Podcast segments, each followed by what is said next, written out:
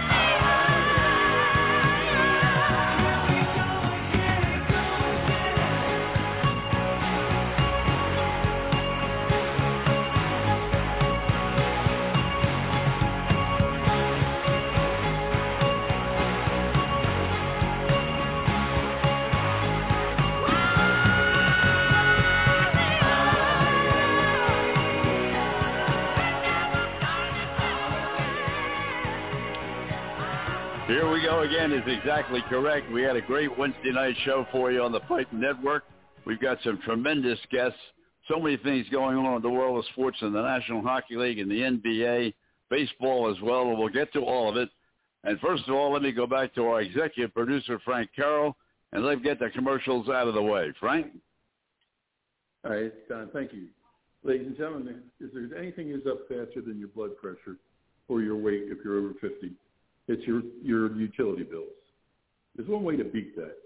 BioSolar is a company out of St. Petersburg, but they're licensed in every state in the union. They're able to move anywhere, anytime, get the permits, hold the permits themselves. You don't have to do a thing. Um, what it is is they make a contract with you, and that contract is good for 25 years. In other words, if you're paying $90 a, a year this year, you'll be paying $90 a year in 25 years. Uh, that's how they work it. Yeah, everything is written out for you in the contract. Uh, they have uh, new equipment that's ready to roll. They're ready to have guys ready on the phones as well as the, the technicians ready to roll. Uh, they're at um, in St. Petersburg, uh, but it's it is a 727-314-6976 number. But again, they are licensed in all the states in the United States and are able to move uh, with um, within a, a short time. If you call in the first 10 callers uh, within the next week, we'll get a $250 uh, guaranteed cash uh, when you sign the uh, bonus when you sign the contract. So again, that's uh, Phil at and Patrick at 727-314-6976. Back to you, Don. All right, Roy Cummings is standing by as always in Tampa, Florida. Always our first guest the first half hour. Roger Hendler is in Atlanta, Georgia. We're going to have not only Roger in Atlanta, but one of his guests as well. And, of course, our normal uh, complement of people, uh, Fran Dunphy, the winningest coach in basketball history in Philadelphia with three different schools. We'll talk to Fran later on in the program. Mike Simzak will be with us to talk about what's happening in Baltimore and what's happening in the world of soccer. And, of course, uh, as always, Doug Hamilton, our PGA professional, looking forward to the golf tournaments this week and what's happening on the golf front as well as what's happening with the Ravens in Baltimore. So there we go. That's the outline of what's going to happen tonight. Uh, before we go to uh, to Roy with our first rundown, let me get down to Atlanta to Roger because he uh, had a very, very important assignment at the Philadelphia Sports Writers Dinner, sold out dinner on Monday night. And I want to know you wanted to chat about that, Roger. Well, I'll tell you what, under the circumstances, Don, when we're used to having the dinner and at the end of January, uh, it was a uh, good crowd, and what a day! It's, I mean, it was just a an all-star. Uh, the uh, most courageous ath- uh, athlete that I presented uh, is Molly uh, Gorsica from Rowan University, uh, who is a survivor of leukemia, missed a season in field hockey, uh, but contributed to Rowan getting to the Division Three Final Four and just had all kinds of awards. Uh, Dick Vermeil was there. I mean, it's, uh, Dick Vermeil hasn't changed one iota from when he was coaching the Eagles 50 years ago, uh, or 40 years ago, I should say. And uh, he was just outstanding. Phil Martelli, who we had as a guest last week, associate head coach of basketball at Michigan, formerly at St. Joseph's, was absolutely hilarious. Said he has not watched a Detroit TV station, sports, has not read a Detroit newspaper since he got there. He gets the Daily News and the Inquirer. It's always two weeks behind. He brought some home with him, and he says, "Oh, I I just read that uh, Ben Simmons was traded." Well, what was that? A month ago, or more? And he also uh, he said, "My gosh, Jay Wright retires and Fran Dunphy's back coaching. What more can you say?" So that was just some of the highlights. It was fantastic. Well, we'll talk to Fran in just a couple of moments. First of all, let's go at the top of the show as always. To Roy Cumming, we're making him do double duty tonight because, uh, well, we're going to talk about a number of different things, whether it's the Lightning, whether it's the Bucks, whether it's the Rays. But right now, the Lightning are playing their first game in the Stanley Cup Charge. They get it back again. And Roy, what terrific, terrific games we saw last night with Washington winning and the triple overtime with the Rangers. I don't know. Tonight's going to be the Lightning. Some of your thoughts. Well, you know, every time the uh, Stanley Cup playoffs begin, it always uh, it doesn't necessarily uh, register with every sports fan, but it should because it always provides every sports fan with the best uh, entertainment uh, of the evening, um, one way or another, depending on you know which game you might be watching. Uh, you're going to get entertained with the uh, Stanley Cup playoffs. You always do. It's always the best uh, game on on that night, whether it's basketball. And look, there's there's some darn good basketball games going on too uh, Memphis and uh, Golden State last night was an exceptional game. But uh, uh, you know, 76ers are playing a, tonight. Exactly, uh, but it's hard to beat a three overtime game between the Rangers and Penguins. Uh, it's hard to beat that. Uh, hard to see. Hard to beat uh, the Capitals uh, upsetting uh, Florida at home in their first round game. And tonight you got Tampa Bay and Toronto in Game Two of their series. Uh, Tampa Bay trying to look again like a Stanley Cup champion as opposed to uh, a team that doesn't belong in the playoffs, which is kind of how they looked the other night. So we'll see how it goes. But um, uh, you know, none of us are, are ever surprised at the uh, entertainment value of the Stanley Cup playoffs. They're always uh, they're always a ten out of ten, no matter what. Well, Roy, as you said, uh, the Lightning sort of struggling down the stretch the last three or four weeks of the season, primarily from a defensive standpoint, which was always their strong suit, and uh, they were always able to keep people away from the net. Also, in the game last night with Pittsburgh, a rule that I was totally unfamiliar with, and I got to give Sullivan all the credit in the world because he's now made eight challenges on goals, and he's eight for eight. And he won last night. The Rangers were up three to what looked like a, a four to three score. Instead, it goes back to three to three. Instead, it goes three overtimes, and uh, they showed the replay a bunch of times. I don't know if you saw it or not, Roy, but uh, I did not realize he hardly had his foot inside the circle, but it definitely was there. Yeah, you know, NHL teams uh, with with the replay rules as they are now, they have done an exceptional job, uh, virtually every one of them, of finding people who can quickly, and I mean quickly, because you got to be able to do it, you know, in a span of like 30 seconds. There, you have got to challenge that play, and they've got people who are breaking down that video uh, on every entry uh, for every team, just in case it turns into a goal and it's a and it's an offsides play. So um, NHL teams, I think more than anybody else professional sports, have taken really great advantage of the the technology that allows them to to look at these replays, uh, you know, be, and and get goals wiped off or, or, or goals put back on. So, um, to me, it's uh, it, it, it's an interesting uh, dynamic, no question about it. And obviously, it came up very big last night for uh, for the Penguins. As you said, took a goal off the board, made it took, it back to three three, forced it to three overtimes, and Pittsburgh wins uh, in an upset uh, uh, on the road in uh, Game One. So look, I think a lot of people think the Rangers is the best Rangers team we've seen in a while. Um, I think some people think they could they could go very far, a couple of rounds at least. Uh, I agree with that. I think they're a better team than the Penguins, but right now, Penguins got the momentum, and uh, a move like that is uh, what get, what helps you helps you get it sometimes. And the same thing in Washington. I mean, uh, a terrific, terrific game. I had good fortune to have the two TVs on, so I could watch both games simultaneously and and uh, see how they were doing. But uh, Roger, let's get to you because I don't know how much hockey you saw last night, but a lot of other things happened in the world of sports. Go to it.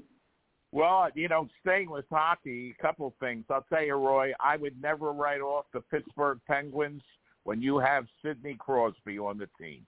I just think uh, it would not surprise me if they really go deep. And uh, but you know, that's just my opinion. But I'll tell you what was funny. We were talking about the Lightning. I was with uh, Zach Hill, the PR director for the uh, Flyers, and also on the dais the other night was uh, Jimmy Joe Watson and Jimmy Watson.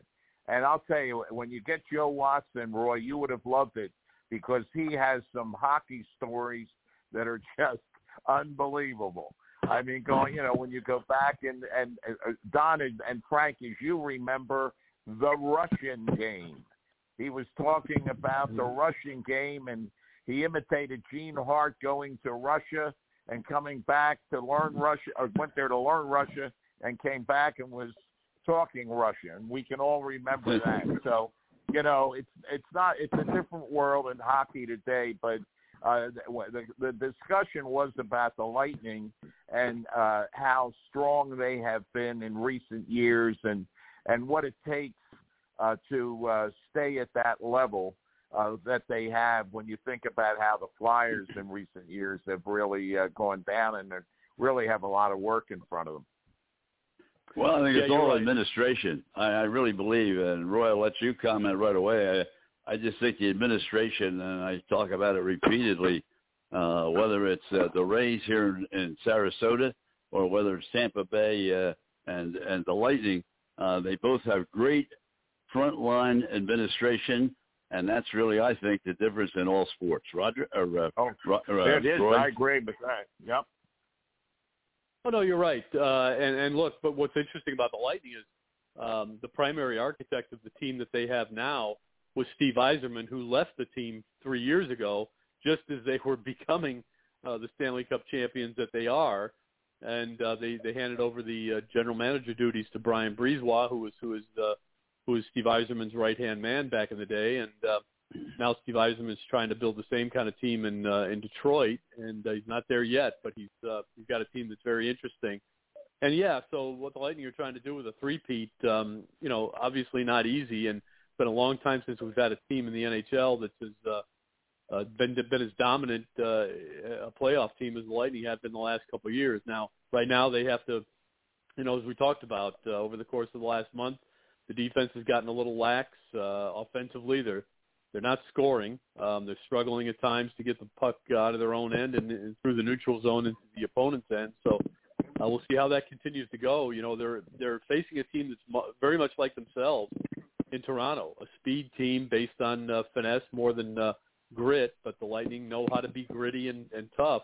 And um, you know they, they might have taken that a little bit too far last uh, last game because some power plays uh, ended up hurting them. So we'll see where it goes here tonight. But uh, you know, you mentioned the uh, the Watson brothers, uh, Roger. Terry Crisp was in town in Tampa here. Uh, former, obviously, uh, former grinder for the uh, for those uh, great Flyers teams back in the mid '70s. Um, Right. Lightning's first head coach, and he's retiring uh, after uh, a long stretch as the uh, play, uh, color analyst, uh, TV color analyst for the Nashville Predators. Uh, and so uh, they had a night for him here in Tampa at uh, the Lightning's uh, next to last game last week, and uh, I was honored to be a an honored guest of uh, of the team for that uh, event uh, as uh, the first uh, beat writer. And tell you tell you what, guys, Terry Crisp and I and, and Tommy knows this. Uh, it's it's too bad Tommy's not here to share this with us, but uh, he's looking down, smiling and laughing right now because he knows the stories that Terry Crisp and I uh, have from Terry Crisp's early days with the Lightning, and uh, he and I would. Uh, he he was a trem- he was just the absolute perfect coach for a team in a non-traditional market that needed to learn about hockey and um, and, and build a team that was competitive and fun to watch. And uh, he did an exceptional job. I, I'm still not sure that Phil Esposito realizes how good of a choice he made in bringing in Terry Crisp as the team's first coach. And uh, Crispy and I became very close friends as a result of that, along with Bobby the Chief Taylor, the backup goalie on some of those great Flyers teams as well. So uh, it was fun to have Terry Crisp back in town and uh, relive some old memories of the uh, the early uh, days of the Tampa Bay Lightning. That was a lot of fun. Roger, you and I boy. remember those great years very, very well because in Terry Crisp, of course, a big part of the Flyers and the, the Joe Watson, uh, uh, unbelievable. Uh, I not only watched him play, he and his brother uh, all those years with the Flyers, but also sat right next to him in the press box because he went to work for the club uh, when the season, when his playing days were over. He went to work for the Flyers, and I'm assuming he still does work for the Flyers and uh, uh, his brother went out and started to build houses. He became a house builder, but I'll tell you, they were a great group of people. And uh, Roger, you were right there. They had to be a lot of fun the other night. Well, you know what what it is, uh, and this is about Philadelphia in general. Uh, uh, The uh, everybody, a lot of Canadians that have stayed there. Uh, Keith Jones, uh, for one, you know, is doing the national games now in the NHL. Played on the Flyers, some a couple of other teams, and is on uh, with Angelo Cataldi on the uh, WIP morning show.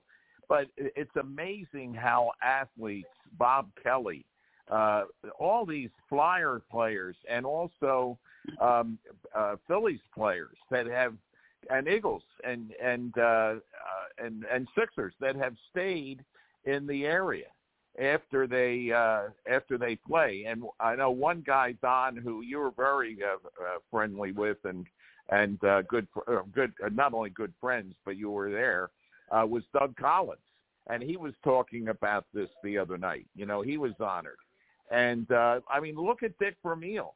Dick Vermeil's a West Coaster. That's where he grew up. And uh, you know, he coached uh the, the Eagles and then the Rams and then Kansas City. But where did he settle? For you know, in retirement again, back in the Philadelphia area. And uh I think it's just amazing how these uh, stay in the in the Philadelphia area. But Roy, before you know, before it's too late, I, I wanted to ask you uh, talk about the draft. Uh, we're going to talk to Fred Khalil about the Falcons draft because I got to tell you, I got questions about the some their couple of their trades and everything of of uh, draft picks. But what was your opinion of the uh, Bucks draft and the draft overall? Well, the draft overall was really kind of uh, boy. Can can you even use the word uneventful? Um, I would. Uh, it just wasn't a. Uh, it was. It didn't have the the pizzazz that uh, you know that most drafts have, and and arguably because of the quarterback situation. You go through an entire round and uh, you almost don't have a quarterback taken, and uh, uh, so you know you go into the second day and it look you you're still trying to you know people are still trying to build something around well, will the Bucks trade that 33rd pick for a team that wants a quarterback? And no, that didn't happen either. So overall, I thought the draft was a little bit uneventful um, in terms of a fan standpoint. I think teams are happy to get some of the players. There was a lot of value between, uh, you know, the picks between uh, 15 and, and 50 or 60, and so there was a lot of value there. That uh, I think um, this draft will probably prove to be a lot better in terms of producing good talent in the uh, first two three rounds as time goes on. Uh, you, you'll probably see every team uh, get what what might end up being a bit of a surprise player out of the first three rounds. Someone who uh, they don't, you know, granted it's first, you know, first three round player, but someone who maybe they weren't expecting a, a great deal out of could it, could end up becoming a superstar. There's a lot of value uh, in those uh, in those first uh, three rounds this year. So I think that was the biggest thing. But from the Bucks standpoint, uh, you know, it was interesting that uh, uh, they did trade down, which I'm not surprised. I mean, I, I would ex- I expected them to do that, um, and uh, and then take a defensive tackle, which uh, was an area of need. I, I thought they did a good job in terms of filling areas of need. Uh, then picking up an offensive lineman, picked up a couple of tight ends, so they're preparing themselves for the days when Rob Gronkowski's not there, and they're preparing themselves for the probably the departure of Ndamukong Suh. Uh, they're preparing themselves for you know having a little bit better depth now that Ali Marpet is gone from guard. So um, I, I thought they did a good job considering where they were and what was available in terms of picking up what they needed to pick up. They even picked up a punter, which is going to allow them to um, save some money on the cap because they're going to end up releasing uh, Bradley Pinion or not re-signing uh, Bradley Pinion. So uh, smart, smart uh, decisions by the Buccaneers, but keep in mind that a year ago, you know, we all felt pretty good about the Bucks draft as well, and only one player even, you know, made any kind of, and I don't even made an impact. Uh, Joe Tryon Shoyinka uh, was the only one who uh, who really even played much, uh, and he didn't make much of an impact. It could be the same this year. It, it may be a couple of years before we uh, really know how good a draft this was for the Buccaneers or how bad it was because um, not a lot of guys are going to play right away out of this group. Not for Tampa. Roger, some of your thoughts then about Atlanta because you were a little bit hesitant about what you thought they did. Well, that's why I thought we'd just wait until uh, Fred's with us, you know, and talk about. Okay. But I will tell you, we'll talk about the Eagles draft. I thought it was outstanding, and uh, you know, I am a big pro, uh, uh, a proponent and fan of uh, Jordan uh, Davis, uh, the first round pick out of Georgia, and then they got another. Uh, they got a linebacker from Georgia. Uh, the uh, what was I thought was interesting. The there were 15 Georgia players taken, and that's an all-time record uh, in in the uh, seven round uh, draft. I mean, when they used to have nine rounds, there were you know a couple of more one time. But uh, you know, what do you think about that, Roy? Fifteen Georgia players taken in the seven rounds. Yeah, not surprised. Um, surprised at the record. You would have thought that at some point, uh, you know, back in the day, maybe Miami would have had uh, had more, or at least as much, or certainly Alabama in the last couple of years. But um, obviously, they're doing a great job producing uh, NFL caliber talent at that school right now. But you know, onto the Eagles. You're right. I, I love the pick with Jordan Davis. Okay. But let's face it, I, I think they got the best player in the draft in the trade that brought them AJ Brown. So I mean, right there, uh, you bring in a receiver uh, for, for a number one pick. So uh, to me, that was exceptional. I, I thought they had a tremendous draft. Um, I think uh, this draft for uh, the Eagles, to me, you look at it on paper and you say, okay, this is an opportunity for them to get back to the top in that division. It's a weak division. Um, I'm not I'm not sure what's going to happen in Dallas, but uh, I think this draft put uh, Philadelphia well ahead of uh, Washington and well ahead of uh, the Giants. Well, yeah, I think it's going to take a little time on the Giants. I I think both of them. The Giants are going to, you, uh, you know, they they selected so many young players. Can they step in and really begin players of value in the first year? That's very very difficult. So I agree with you there. Uh, I agree with uh, with Roger as well. I think the Eagles made uh, some marvelous moves. Uh, the, not only the trading situation, but also the the players they were to pick up at the draft. So Roger, go to it. Well, I was just going to say uh, before we uh, uh, get uh, you know uh, Fred have Fred with us that uh, I think what this does is this is a do or die year uh, for uh, uh, Hurts, and uh, because they're given they've given him the talent now uh, to really show something, and uh, if he doesn't, I think they'll be looking for a quarterback next year and uh, we're going to talk, uh, you know, about uh, the uh, Cincinnati quarterback uh, Ridder going to the Falcons. I'm anxious to, you know, get Fred's uh, opinion and insight about uh, those picks. But uh, you know, it'll be interesting to see Roy. Uh, you know, and and it'll be interesting. Is it definitely Gronkowski coming back to the Bucks? Is that definite? Well, he hasn't. He hasn't. No, we don't know that yet. He hasn't made a decision, and uh, that's. I think that's one of the reasons the Bucks, uh, uh, you know, picked up two tight ends, not just one. They picked up two, uh, one with a premium pick in the in the second round or third round. So, to me, it makes sense to, to do that because you don't know if he's coming back or not. I think he ultimately will. I'll be surprised if he doesn't.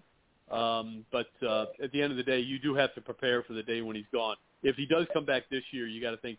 Look, look, I think the Bucks realize this will this will probably be Gronkowski's last year. It'll probably be Brady's last year with the Buccaneers. I don't. I think Brady's going to end up still going to uh, Miami uh, and playing for the owner there and for uh, Sean Payton.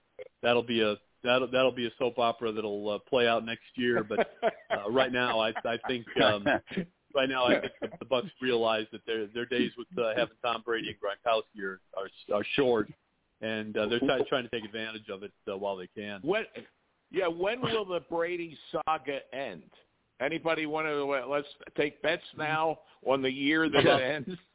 Never. About three years after he retires is when it will end. Because something will come out after he retires, shortly after he retires, about something else that he did that uh, wasn't necessarily uh, on board with uh, with the rules or whatever it might be, and there will be more. Uh, so uh, I, I am convinced, and uh, that he, he he finds a way, and if it's not always uh, legal, but uh, he finds a way of doing things uh, to to make sure that he wins. He's got a, he's got some Belichick in him. There's no doubt about that. Yeah, keep me going back to the I'm top of the show, on- uh, go back to the Lightning.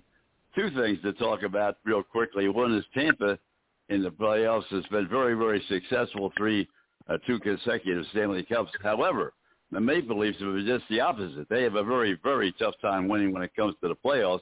They got off to a good start, even got a power play, but didn't do anything with it. Well, they got another one now. Uh, so you, you're right, though. I mean, look, the Maple Leafs specialize in uh, first round playoff uh, exits. So we'll see what happens. They've got another power play here because Tampa just is trying to play this gritty style, and it's it's really not. Look, the officials are are clearly trying to crack down on this uh, in this series at least. Um, you know, usually you don't see a you you pretty much you know see teams uh, allowed to just play and get physical and everything else in the playoffs, but. uh I think when Sheldon Keefe, the Maple Leafs uh, coach, uh, announced uh, two days before the series started here in Toronto that this is going to be a border borderline violent series, I think the NHL decided we're going to make sure it's not, and they are calling every uh, you know sort of touch foul you can you can come up with, um, and of course uh, the, the Lightning are making it easy on them, and they're they're they're certainly not getting cheapies. That's uh, uh, that's that's for sure. But um, you know we'll see what happens. Look, this is what buried the Lightning the other night. Uh, right now, the right now the, the the Maple Leafs are on their second power play already of the first period. We're just halfway through, and uh, we'll see what happens. So Tampa can't keep playing uh, down a man. Uh, They have a hard enough time scoring five on five. They need to get on the power play themselves in order to win games. So we'll see where this goes. But uh, right now, it's not looking good for Tampa. We'll see how it changes. But i in fact, it probably will change. Well, we'll, Well, they had a next great. week. Had a, Well, well, well, listen, Go ahead, Roy, Roger. have a great week. Uh, we got Fred Khalil, uh, CBS 46 and Atlanta sports director, and Roy, thank you as always. We we just think the world of you, and we appreciate it so much. Pleasure's always mine, guys. Thanks for having me. Have a Take great care, week, partner. Roy. Fred, it's always a pleasure to talk to you, my friend, and uh, you can g- give us some insight how you're doing, how everything's. Uh, I know CBS 46 has a new seven o'clock news uh, program now, so We do, and, they're and it's uh, it's going great. It's going great, and you know what? Back to Tom Brady playing late. He could l- teach himself how to kick. He could be George Blanda. George Blanda played till he was 47. He Right. was a quarterback, right? Remember that? That's Yep. right. Yeah. That's right. and he was still in late, kicking I mean- too. Right, he was still Yeah, kicking well- too, not only just quarterbacking. I know. I know. I know. That's what I mean. I, I remember when they would bring him in. I remember my dad would just cringe, like, "Oh man, this guy's 50 years old." But yeah. So hey, Brady could But- teach himself how to kick. There you go. He's ready to go. Fred, I wanted to ask you. You know, I looked at the uh, the Falcons draft, and, and I, there's some questions. I mean, they gave number two and number four to the Giants. I assume that they're playing for as holding them for next year, and uh, and this is like a uh, maybe a, a, a year where they develop uh, Desmond uh, Ridder from uh, the quarterback from Cincinnati. They got Mariota obviously as a uh, as a bridge. Uh, but what did you think of the Falcons draft? You know, I'm like, I, I agree with you, Roger. It's kind of we got to wait and see. I think. Now, look, you remember if you were you've been in Atlanta long enough to remember that Michael Vick sat behind Chris Chandler, worked his way in, then he injured his knee, so he was out that other year. And I think that time on the sideline helped Vick really make a splash when he did finally get healthy and debut. And I think the same for Ridder. I think if he can just be patient, you know, these guys got to come in and they got to perform right away. That's hard. You know, it's really sometimes it's not fair to them. You know, if he could take some time and sit behind a guy like Mariota and have Arthur Smith teach him a little bit, you know, and he, but the fans have to be patient as well because I don't think, as you just said, I don't think this year is going to be very much fun. Well, Fred, I got to ask you about Mariota because uh, you know he he uh, came on the scene and a lot of uh, you know advertisement of how great he was going to be and his college career was super, but he's been sort of spotty in and out of the lineup since he's been in the league. Can he take over and be a legitimate first line quarterback for Atlanta? No, I I don't think he's going to lead these guys to the playoffs. That's what I'm saying. I think he's just the stopgap until they can get, you know, Ridder ready to go. I think that he's a veteran, and they're just hoping you know he can get everybody lined up, you know, and get the playoffs and make sure that they get off clean and you know just keep it together until they can bring the guy they really want in. What you know? What's interesting on that, Fred? Don and you and, and Frank know this. He was Chip Kelly's guy, and uh, the, the Eagles were trying to make all kinds of moves to get him. Uh, you know, coming out of Oregon, you remember that? Right? uh, yeah. you oh yeah. Chip was Chip was running the show. Let me tell you, Howie Roseman, his office was put in the closet. So, so uh, you never know. But the uh, what did you think? I mean, uh, uh, what's your opinion of the uh, wide receiver? I was surprised that the Falcons didn't go more for uh, defensive line in the first pick, but that's my thought because I mean they did uh, sign an extension on Grady Jarrett, but I I really think that they need some bulk up front on uh, both offensive and defensive lines. I agree with you. The offensive line, I mean, you know, it's like uh, Matt Ryan was like duck and cover, baby. He didn't get a Oh, lot of time jeez. to do a lot of things. I mean, you want to blame everything on Matt Ryan, you know, you can't do it. I mean, he had no, No. time. They couldn't run the ball, and that's the whole thing. They have. I'm not. I sound like an old man now. I am old, but they, they haven't been able to run the We're ball. all old. Yeah, so you can't. well, but you can't shorten the. You can't shorten the game. You know, if you can run the ball, Right. at least you can shorten the game and and give your guys a little bit of a break. But man, you know, they're getting the crap kicked out of them. They can, they can't run the ball, and because everybody's loading up, they know they're going to try. And Matt Ryan was just under fire all year long. I mean, they've got to get an offensive line they've got to get you know help up front because they they just are not very good. Well, you know, Ray, give us an uh, give us an outlook of the division. Tell us what the division is going to do. Well, I wish I could tell you what the division is going to do, but you know, I mean, like you guys were talking about Tampa Bay with Gronk and you know and Brady and all that stuff coming back. You know, we'll see what happens there. I don't know. Uh, you know, I guess Tampa Bay they'll probably look at them again to be the favorites. I would think uh, with the Right. Saints right there, and uh, you probably have to put the Panthers and, and Falcons fighting it out for you know the the last two spots in that NFC South. Roger, a lot of of people are, are are high on the Saints uh, draft, Fred. I've I've heard that on Yeah. NFL radio. A lot of the exp- so-called experts. Yeah, I mean they are. I mean, and, and that's a good team too. I mean, they're you know they weren't that far off either. You know, and and so yeah, the the division I think is is not strong. Let's say that. So whoever comes out of that division is not going to say, "Oh man, look out in the playoffs! Here they come, the NFC South." Yeah, I don't think that's going to happen this year. Well, Yeah, Fred, they're in the well, same you know- position quarterback wise. They, you know, uh, they uh, they they're tr- trying to find a quarterback that's going to replace a a great quarterback, and they just haven't been able to do it yet. We'll see what happens. Yeah, they haven't been able to sign anybody or get anybody that's really, you know. No. We'll see what happens. We'll see what they can do, but you know, again, I You don't know- know. I'm not. Go ahead, Roger. Last time we were talking to you, Fred, you know, we were talking about uh, you know the Braves. And the Braves having some trouble now, but this is early in the season. But we were talking about the Dogs uh, with their national championship, and I mentioned earlier uh, this was an an all-time record uh, for one team in the seven uh, round draft uh, as far as draft picks, and Georgia had 15 draft picks. I mean, there. I think there was 17 when the uh, rounds were nine. You know, a number of years ago. Uh, but I see. twelve. uh, yeah. Yeah, I, well, that's right. I mean, when you go way back, yeah. The uh, but I see they got John Fitzpatrick at comp, uh, tight end uh, from Georgia, going to the uh, Falcons, and also the fifth round, Justin Shaffer, the guard, and uh, so they got some good players in the later rounds there. Uh, uh, but uh, let me ask you, I, I I'm a big fan of just of Jordan uh, Davis. I I really think he's going to have a great NFL career and a foundation, and I've said it a number of times. Do you agree with me about him? I do. I do. I really like him a lot. You know, I mean, in addition to being a great player, I think he's a good person. I think Yes. that you know he he really is a good a, a great player who can you know stop everything in the middle, and he's quick enough to be a pass rusher as well.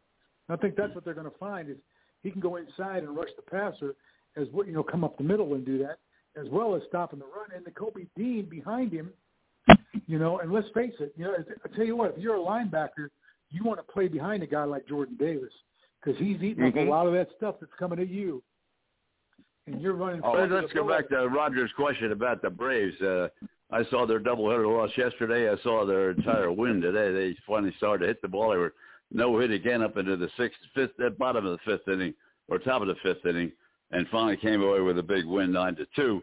But the Braves have really overall been struggling. What do you think? You know, I think it's April. You know, I mean, look Mhm. at the All Star break last year. I mean, it's April, or it's May. It's just now early May. So, I, I've been here 30 years. This is my 31st year covering the Braves, and if I heard Braves suck one time, I've heard it a million times throughout the summer. And then in October, all these people want to go to the playoffs and their own playoff tickets. I said, well, you said they stink, so why do you want to? You know, I mean, they're they're not. So I don't, I cannot. I, I really, I know I'm probably not a good sports fan, but I don't get stressed out over. that. I've been doing this too long, so I don't get stressed Right. out over this stuff, especially in May, May fourth. You know, May fourth. So I'm not going to get worried about this, not even until after the All Star break. Maybe sometime in August. You know, if they start trading guys, then it's time to worry. But but I'm not worried about what they're doing. I mean, I, I really am not Well, one way or the other. I wouldn't be I wouldn't be all psyched up if they were in first place either. well, I, I, wait, yeah, that's you're exactly. It's way too early. I did want to ask you: Did you get one of the replica rings? I did. Oh, I did. oh, I'll tell you what. I was tell- yeah. Well, I was telling Don, and and I was showing pictures. I was up uh, for a week to see my kids, and I was at the Philadelphia Sports Writers, and I was showing them the picture of it. And uh, I was subbing uh, a couple weeks ago after that first uh, day they gave them out, and one of the teachers, the whole family got them. So a friend of uh, mine who Don knows, uh, we were going to go to the game on the 23rd, but I'm not paying that price to get a decent ticket when you can go the next night to see a game at a regular price. I, it, and then Yeah. when you see what they are, well, you probably saw them on on uh, on social media. They're like uh, they're or social, uh, you know, uh, those apps. They're, they're like two hundred and seventy five dollars. But that's a nice, Oh, the that's a nice replica. Yeah, for the replica. Yeah, Oh, it's very nice. Very nice. Yeah, there's no doubt. It's they very did nice. a nice job. Yeah, Yeah. yeah. I, I don't Well, know really explain, explain too, Roger, that uh, uh, you know you were saying you were going to go to the game, but the game is not a Braves game. It's a it's a, a, uh, a minor league game. They, they were using that as one of the inducements to sell tickets. If you bought No, a ticket, no, you no. got a ring. No, no, that was strictly the Braves, Don. RG and I were at the Gwinnett game when they presented the real rings to all the staff at the Gwinnett uh, Stripe, Stripers. But uh, the the fans got the ring, just like Fred was uh, talking about, and that's a regular Jostens replica ring, but it's heavy, isn't it, Fred? I It mean, is. it's like It is, the, yeah, about mean- the weight of the real thing. Well, it's Oh, I thought yeah, that was you one of the. I thought that was one of the giveaways at the uh, well that Oh. game. That uh, if you bought a ticket, you were gonna. No, that's the that's the Braves. They had a they had a game, and then they have one on May 23rd, and yeah, I think got the one next more. They one, got two of them now. yeah, I got two mo- two of them left. But what I found, Fred, was that uh, the the secondary ticket mar- market bought must have bought up the tickets because if you want to get like a first a first uh, first base uh, like box seat, it's like two hundred and ninety two dollars. I think I saw. And uh, so Oh, there's plenty of tickets available, but not through Braves.com. That's standing room only at 45. And uh, so I don't know, you know, uh, whether you, you if you get a standing room ticket, I don't even know whether they give you one. But I just thought that they really did a great job because uh, in in that, not only marketing it, but the sharing uh, the replica, a real Oh, with the fans, yeah. some- I mean, oh yeah. yeah, with the fans. I really did. That, that I mean, that's really good PR. But uh, I mean, we can talk a little bit about the Hawks. Uh, the uh, what do you think? Are, are the are they, they going to be okay in the future? You know what? I think they've got to have. They've always had complementary players in the last 30 years. Complementary players, so they get to the conference semifinal. They finally got to the conference finals because they had some really decent players, and you know, and they've got to have somebody. I think that that uh, Trae Young and of course John Collins are are much better than complementary players. But now they need a couple of complementary players to go with them.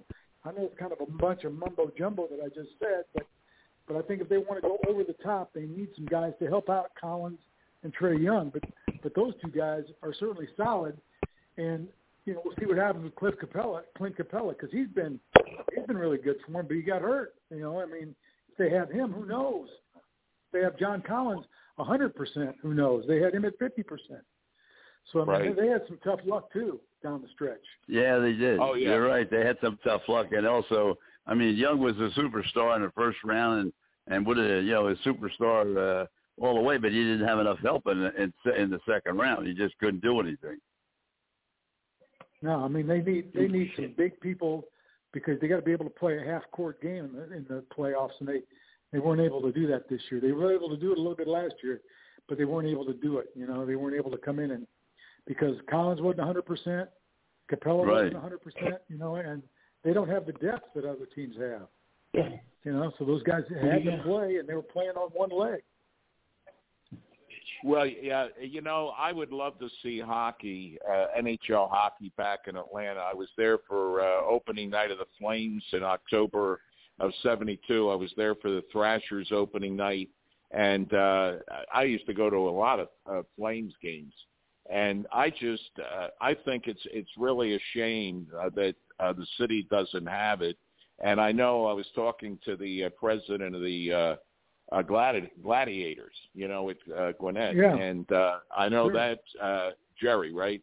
And uh, Yeah. he, he, yeah, he's he's really dedicated uh, to bringing uh, NHL hockey or AHL first, maybe uh, back to Atlanta because you know the fans were there, Fred. It wasn't a matter of uh, lack of uh, support by the fans. I I think it was strictly management incompetence. Well, it was management and the ownership. You know, they, they to get Yeah. it, you know, to move them to Winnipeg. Winnipeg's a tiny market.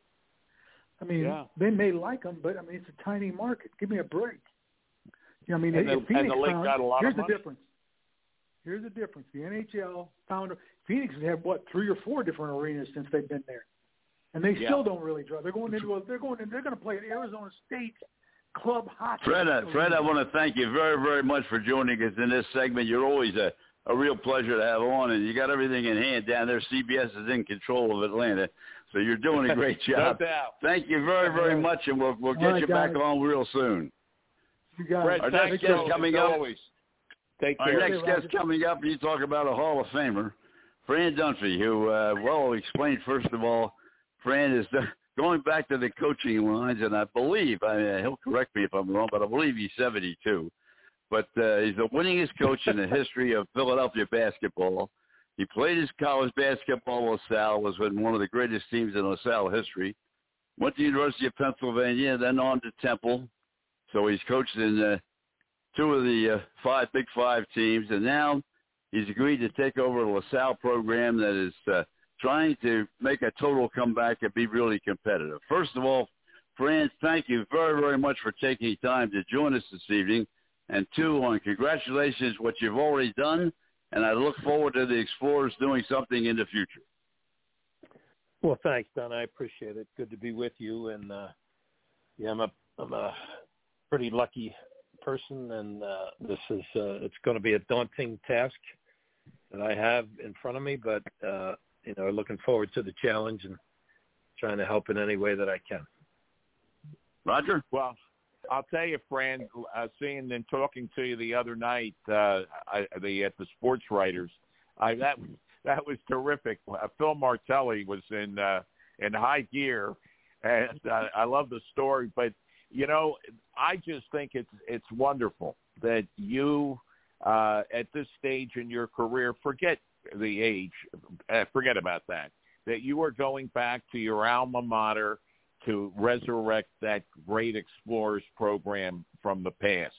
And uh, and if anybody can do it, you can. So uh, I I can remember being at uh, Jadwin Gym and and seeing those great uh, Princeton Penn games uh, when you were coaching there, and then at Temple. And uh, if anybody can turn the program around, Fran, it's you and going back to your alma mater. Well, you're nice to say that, and we're going to try to do the best job that we can. And the reality is, it's all about the players and how good they are, and how much they buy in and can get together. And, and appreciate that the defensive end is probably a good place to start. And yet, you know, people will come to see us play if we we do well and score some points and have an exciting brand of basketball. We'll, we'll try our best. And as we talked about it, you, you get the best players you can to join your team. Well, Fran, Tommy Gola did it. The late Tommy Gola, the great Philadelphia basketball legend, did it a few years ago, and you're taking over in pretty much the same situation. The only thing I did read in uh, in the summation of uh, uh, talking about LaSalle, you do have, a, I guess, an eight million dollar package starting for a new field house and so forth. So that's got to be a little bit of an inspiration for everybody that thinks about going to LaSalle and playing basketball or just getting a good education. Well, it's uh, I appreciate it, Don. We're we're trying to to build uh, the and, and do better at the Tom Gola Arena and have uh, you know uh, seats all the way around and, and just revamp that arena. It was a, a lead gift gift by uh, a- man by the name of John Glazer who has been so good to LaSalle over the years, and so it was uh, it was time for us to to cash in on that and and uh, it looks like we're we're moving hopefully speed ahead on that project that will give us, uh, you know, we'll try to do the best we can with our uh, facility to start with and, and have people come to games there and, and, and have a great atmosphere. Roger? Fran, looking at your roster uh, with the returning players, um, how does that look to you as far as strengths and weaknesses? Well, to be honest with you, Rod, we had uh, we, we we lost three kids to the transfer portal, as, as Okay. you're probably uh, attuned to. Uh, Mhm. And if those three kids had stayed, uh, I would have felt pretty good about where we are. But they they chose to transfer, and that's certainly their right, and they can do that. Uh, so we've got some work to do. We've got uh, we've got to replace those guys who played as many minutes as they did, and were were good basketball players and really good guys as well. So I'm disappointed that I won't be able to coach them, but uh, I want to wish them uh, all the best in, in whatever way that I can. And we're we're working hard at uh, trying to get some some good kids to take their spot, and we're doing okay. Uh, and and that's really the whole thing, Roger. You, you know, you need good guys, you need good players, and and uh, we're in a very very competitive league. Plus, we Mhm. play in the five, so we've we've got our hands full. But uh, that's what you want in life is a challenge, and and hopefully we get complete and total buy-in by the guys that we do have. The great Fran Dunphy, our guest this evening, as we talk about college basketball, and he's taking over the LaSalle program and going to rebuild it. Two, a two-part question, Fran. Uh, used to be able to really recruit very, very effective players from the metropolitan Philadelphia area. That's been a little tough of late. And secondly, you just mentioned the portal. Uh, as from a coaching standpoint, what does the portal? I mean, how does it affect you? Well, it affects everybody in the college game today. It's uh, Right. the fact that you don't have to sit out a year when you transfer is is certainly beneficial to the individual uh, athlete. I don't know how good it is for the the, the programs themselves. It's, it, it leaves you in a, in a bit of a uh, a bit of a, a quandary. But while you are losing some kids to the portal, you also can gain some by uh, recruiting kids who are in there who maybe are not happy at their school or see a better opportunity at another school, and hopefully uh, LaSalle will be the destination of a couple of these kids, and we'll be will be uh, able to put out a, a representative team out on the court. So it works both ways. Uh, you know, as a purist, that's that's not what you, in my mind, that's not how you build your program.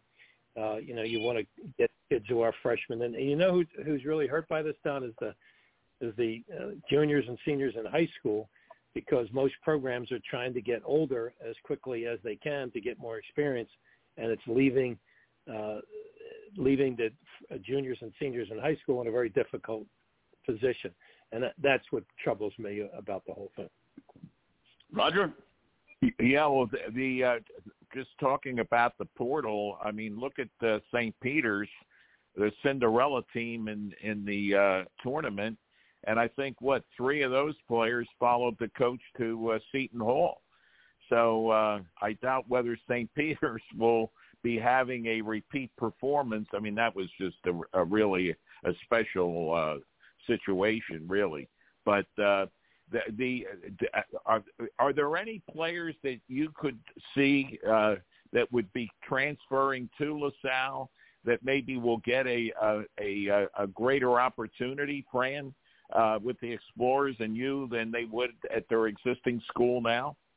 Well, we certainly hope so, but that's that'll be up to the student athlete and their families to decide. Uh, but there there are kids that we are talking to and trying to to get them to to come to LaSalle with us and and uh, see what they can do in, in in a program in Philadelphia that has some history and tradition. Uh, but it's uh, there, there's a lot of competition out there, and again, our league, as we talked about, is just a terrific basketball league. It's got great coaches, great players, some terrific programs, and and uh, everybody's got their hands full as you try to get to the NCAA tournament. We're in a now we're in a 15 team league, and last year we got two teams in the NCAA tournament, four teams in the NIT. So there's great competition within it, and you, you better be on your stuff if you get as soon as you uh, enter that Atlantic 10 league.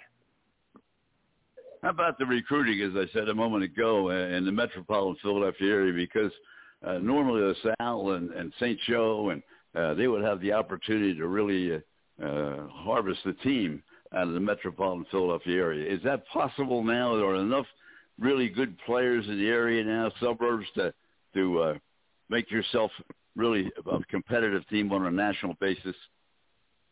Yeah, I think there is, Don. I, I think Philadelphia is a is a is a fertile recruiting area. There's no question about it. Do kids want to stay home like they used to? Probably not. I think they see opportunities at other institutions and away from Philadelphia, and I understand it.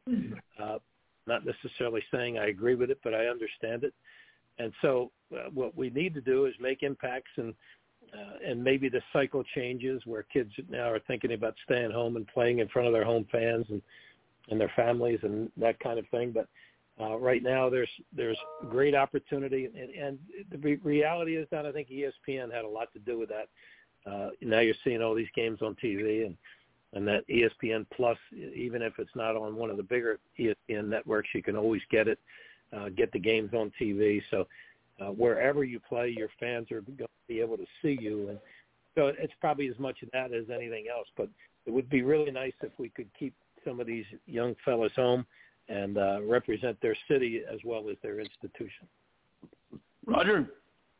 Well, I'll tell you what. Uh, I'll have to uh, try to talk to some players at high schools down here for you, Fran, and send them up north because absolutely right.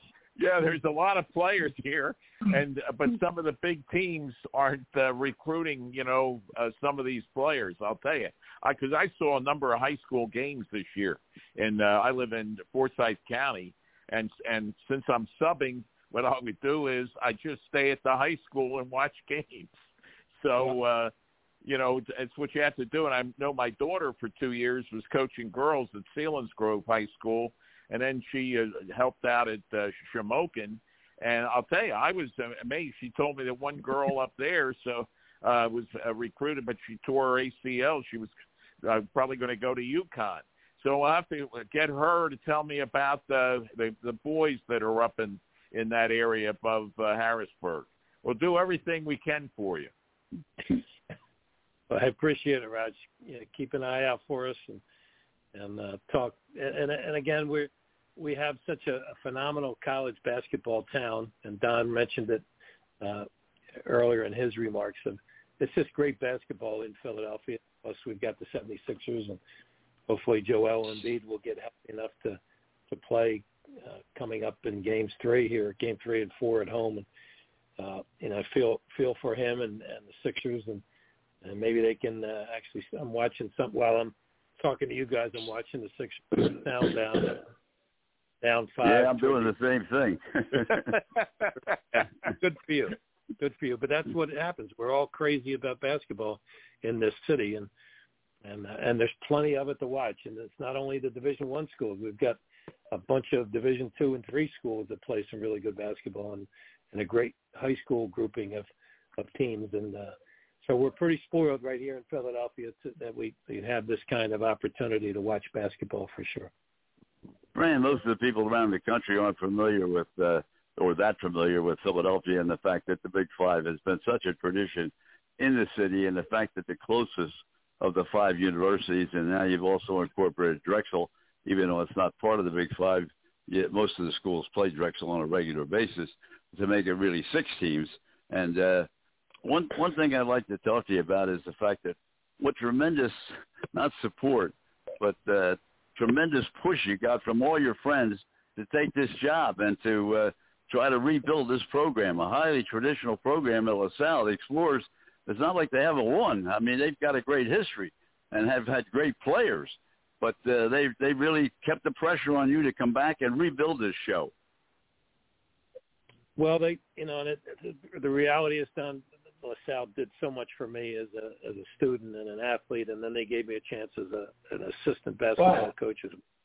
So I'm so so lucky. And when the, the, really when somebody asks you to serve, you go ahead and do it. And um, they would ask and think that I could do a good job, and I so I feel like I want to do my best for Otter, and and hopefully we can uh, we can have a very good representative program and and uh, we can we can make a difference in the city and certainly at LaSalle University. Roger? Well, you know, you you got to get Bill Raftery out there because uh, one night on the national, he was talking about and my backcourt mate uh, Tony Abbott, and I'm thinking Tony's sitting right behind him at the game. So you know, Raph could do some good recruiting for you, Fran. Yeah, he sure could. And uh, Tony Abbott was my freshman coach at LaSalle oh so many years ago, and Yeah. stayed in touch over the years. That you know, make him any better than Tony Abbott. So I'm I'm grateful for that relationship as well. Well, I worked with Well, him in think it- for many years, so Each and every, each and every one of your stops, you really had a a great administrative staff to work with. Uh, at the University of Pennsylvania, at the University of Pennsylvania, so many years winning the Ivy League title, and it was really you and Princeton, and it got be Penn and Harvard. Uh, great, great uh, years there, and then of course at Temple following John Chaney, which was not the easiest thing in the world to do, and uh, so it, it's it's been a great run, Fran. Yeah, I've been really lucky, Don, and I, I appreciate it. Appreciate you guys having me on, and it's fun to talk about Philadelphia college basketball, and certainly appreciate my alma mater and what it's done for so many people. And, and we've had, you're right, we've had some really, really good players and good teams over the years. It would be fun to to recapture some of that uh, that glory, as as they say. Roger. Well, I just all I can say is I wish you the, the best of luck. I, I think LaSalle's very blessed, Fran, uh, to uh, have you back there uh, coaching. Uh, if, like I said, if anybody can do it, you can. There's no doubt about it. And uh, you know, I don't know what else. Uh, just uh, you know, we're praying for you. Yeah, I appreciate it. Keep, keep those prayers. I can always use them. Light a candle for me if you're going to church or whatever. So I appreciate it, pal. Well, one of the things you touched on a minute ago, and of course the Sixers right now down by eight, fifty-seven forty-nine. But uh, you know, basketball is so so uh, dependent on that one or two big men in the middle or the big. Uh, you know, that's really the game. And uh, with the with the 76ers having Eby go down with the well, first the thumb and uh, it's it's it's, all, it's hard to make up those kind of points and rebounds and and just general play. Yeah. Well, he's an extraordinary talent. Uh, I don't think I don't think the pro game has seen a talent like him in a long time at that big man spot. I mean, he can he can block shots. He runs the floor. He he makes plays. He makes threes. There's nothing he can't do. He's a again an extraordinary talent. So it'd be nice to nice to get him back. It was just one of those freak things that happens. There's not much you can do about it. But hopefully the guys can uh, maintain a, a level of play that that keeps us in the game here tonight, and, and then certainly when they come back home for games three and four, hopefully Embiid will play. And uh, uh, again, just a, an amazing talent. Yeah, he certainly is. And I'll tell you, one of the things that uh, was most amazing, uh, not amazing to me, but uh, ha- happy to see it, uh, he uh, he just learned how to be physically ready to play. When he first came in the first few years, uh, he would have a difficult time in the fourth quarter and and uh, just be physically ready. That's not the case now. He's ready to go uh, full full game. Plus, uh, if you need any overtime, he's still there. yeah, again, he's he's an amazing basketball player, and I don't think the the, the NBA has seen a big guy like him for a long time. Well, Fran, I want to thank you so much for joining us this evening and spending this segment of talking about college basketball. Once again, those folks around the country, it's Fran Dunphy. He's a new head basketball coach at LaSalle University in Philadelphia, Pennsylvania. If you have a son that's thinking about going to college and, and playing basketball, uh, come to the city of Philadelphia, come to the Big Five. Uh, tremendous competition within the Big Five, tremendous, tremendous competition within the A10. There's so many things going on in basketball in Philadelphia. All I can do is recommend you couldn't go to a better guy than Fran Dunphy. Fran, thank you so much for joining us. Hey, thanks, Fran, Don. thank you. much.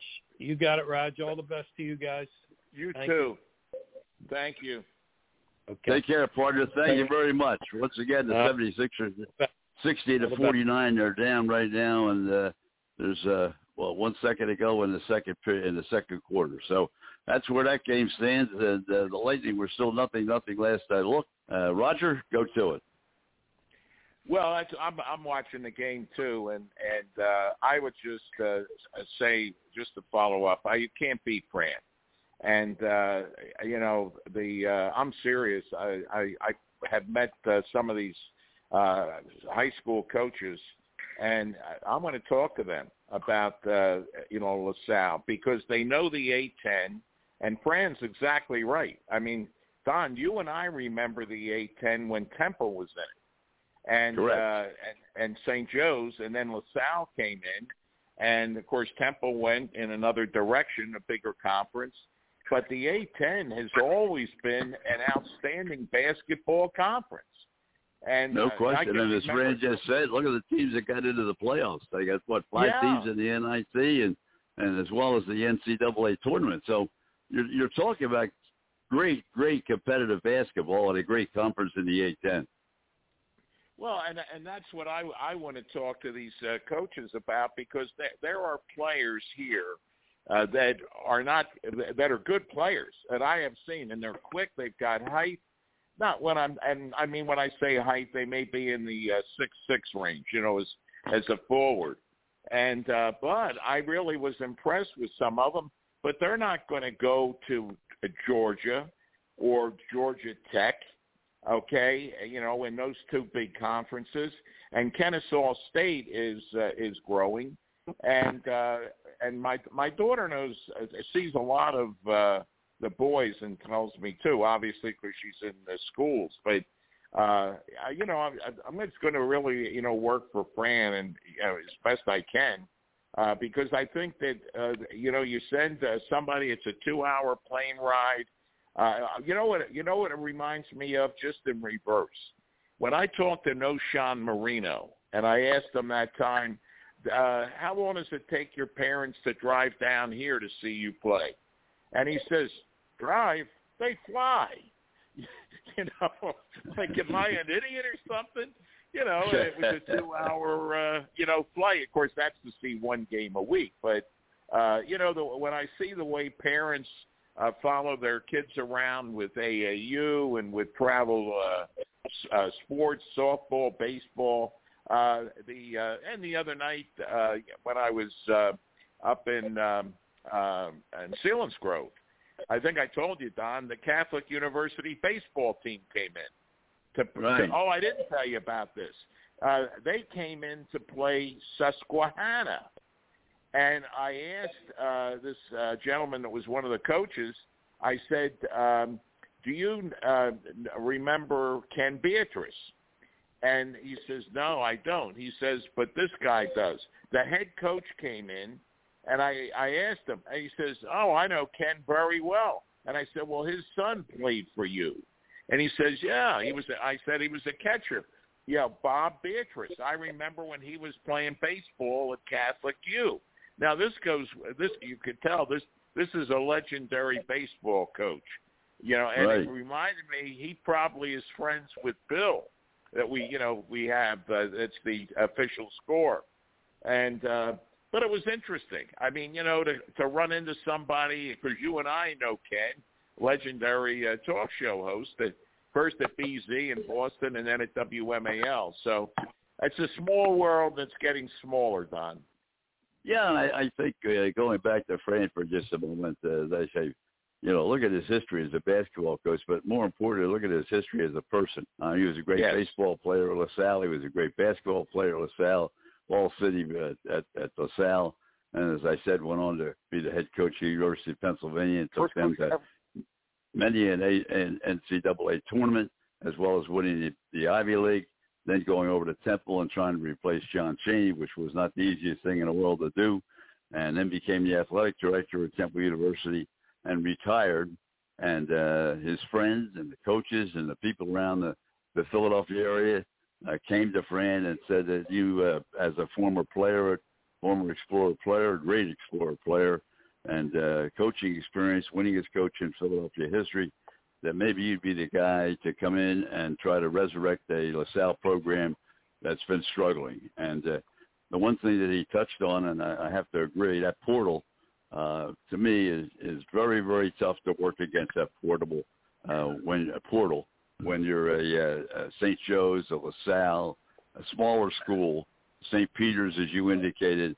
Um, you know, everybody jumps from one school to another, so it makes it even more difficult to recruit and to keep the kids on online in school to uh, to continue to play. When they don't have to sit out a year, that's the whole Right. key. You know, Exactly. and and now, Don? yeah, now you can get a quarterback to come in on the football team from another school that's got all kinds of experience.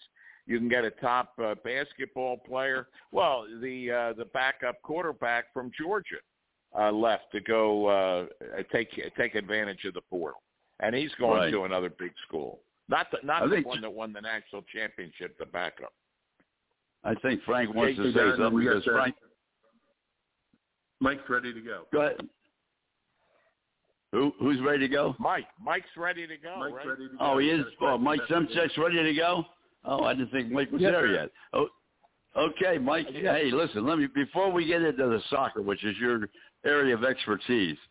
That game last night, that Washington game last night, uh, was really one of the outstanding hockey games I've seen in a long time. But the most important thing was the second leading scorer of all time made the defensive play that won the game last night. I mean, he made a play that you don't see made by very many people.